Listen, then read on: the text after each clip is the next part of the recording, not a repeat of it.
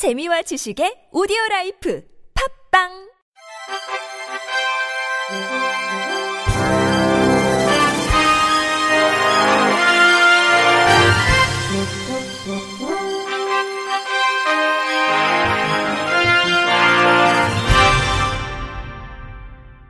청취자 여러분 안녕하십니까? 4월 28일 금요일 KBIC에서 전해드리는 생활 뉴스입니다.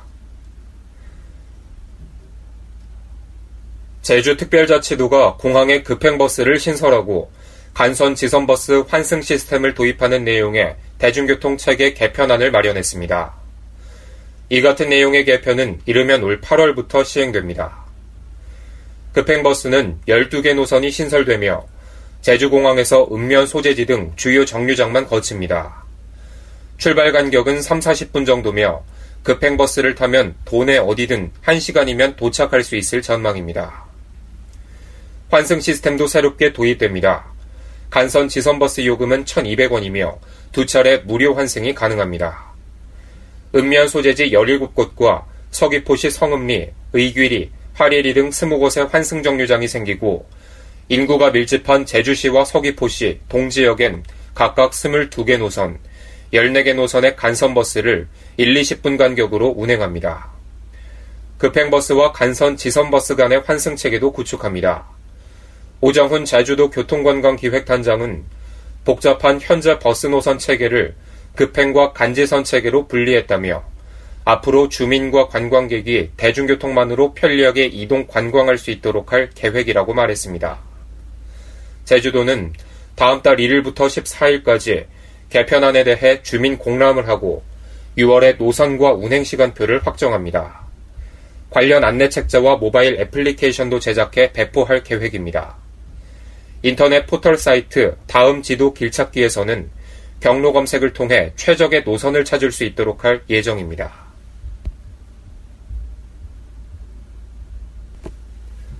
우등 고속버스의 단점을 개선한 프리미엄 고속버스 노선이 빠르면 6월부터 확대됩니다. 프리미엄 고속버스는 항공기 퍼스트 클래스나 비즈니스 클래스만큼 좌석이 편안하고 편리한 고속버스를 말합니다. 특히 21인승 구조로 독립적이고 안락한 좌석, 개별 모니터 등을 갖추고 있으며 안전성 확보를 위해 자동 긴급제동 시스템, 차선 이탈 경보장치 등 최첨단 안전장치도 탑재했습니다. 28일 국토교통부에 따르면 지난해 11월부터 운행한 프리미엄 버스는 현재 서울과 부산 구간 12대, 서울에서 광주 구간 15대가 투입돼 하루 20회씩 운행 중입니다. 두 노선의 우등버스보다는 1.3배가량 비싸지만 고속철도에 비해 비교적 저렴한 편인데다 편의성이 높아 그동안 운행 구간 확대 요구가 높았습니다. 국토부 관계자는 빠르면 6월, 늦어도 7월에 200km 이상 장거리 노선 중 수요가 높은 곳에 프리미엄 버스 운행을 실시할 방침이라며 특히 서울에서 대구 노선 등이 추진될 가능성이 높다고 말했습니다. 해외 여행 계획하시는 분들 인터넷 예약 사이트 이용하실 때 주의하셔야겠습니다. 예약이 안 되거나 환불을 해주지 않아 피해를 입는 사례가 적지 않다고 합니다. MBC 송양환 기자입니다. 이제 주말이면 황금 연휴가 시작됩니다. 비행기를 타고 여행지로 향하는 건 생각만 해도 즐겁지만 어린아이가 있다면 사정이 다를 수도 있습니다. 특히 여행을 떠나는 비행기 안에서 갑작스레 아이가 보채고 운다면 초보 부모에게는 여행 시작부터 힘든 경험이 될 수도 있습니다. 비행기를 탔을 때 아이가 갑자기 우는 대표적인 이유 중 하나는 항공성 중이염입니다. 중이염은 감기나 독감에서 비롯된 합병증 중 하나라고 보면 됩니다. 이 질환은 모관 뒤쪽의 편도선 후방에 유스타키오관이라는 통로를 통해 염증이 중위까지 감염되면서 발생합니다. 하지만 전형적인 중이염과 달리 항공성 중이염은 갑작스러운 기압의 변화로 발생합니다. 귀 안쪽과 바깥쪽의 기압이 같도록 유지해주는 역할을 하는 이관이 정상적일 때는 별 문제가 발생하지 않지만 감기에 걸렸거나 비염, 축농증이 있는 사람은 항공성 중이염이 유발되기 쉽습니다. 특히 이관이 덜 발달한 유아가 비행기에서 이유 없이 계속 우는 경우에는 항공성 중이염을 의심해 봐야 합니다. 유아를 동반한다면 감기 증상이 있는지 중이 자체에 염증이 있는지를 꼼꼼히 파악해야 합니다. 유아의 경우는 비행기가 이륙하기 전 젖꼭지를 물리거나 아이들은 사탕을 빨게 하면 좋습니다. 빨거나 삼키는 작용으로 이관을 자주 열어주면 압력의 변화로 이관이 막히는 것을 방지할 수 있습니다. 또 이착륙 시 잠들지 않도록 해 하품을 자주 하게 하는 것도 이관을 열어주는 효과가 있어 도움이 됩니다.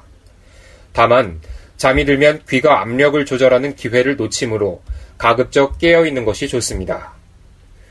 귀마개를 하는 것도 도움이 되는데 귀마개는 소음을 차단해 주기도 하지만 웨이와 네이의 압력을 조절해 귀의 통증을 줄여줍니다. 하나 이비인후과병원 추호석 전문의는 만약 감기나 비염, 축농증 등의 질환이 있는 사람이 비행기를 탄다면 이착륙 시 껌을 씹거나 사탕을 먹으면 좋다고 말했습니다. 또 두 손으로 코를 막고 입을 담은 상태에서 코를 풀듯이 살짝 흥을 두세 번 해주면 이관이 열려 중이염을 예방하는데 도움이 된다고 추 전문의는 조언했습니다. OLED 유기 발광 다이오드는 화질의 반응 속도가 LCD보다 1000배 이상 빠른 차세대 꿈의 디스플레이로 불리는데요. 이 OLED와 꿈의 신소재로 주목받고 있는 그래핀이 만나 미래 디스플레이 시장을 새롭게 열어가고 있습니다. YTN 이정우 기자입니다.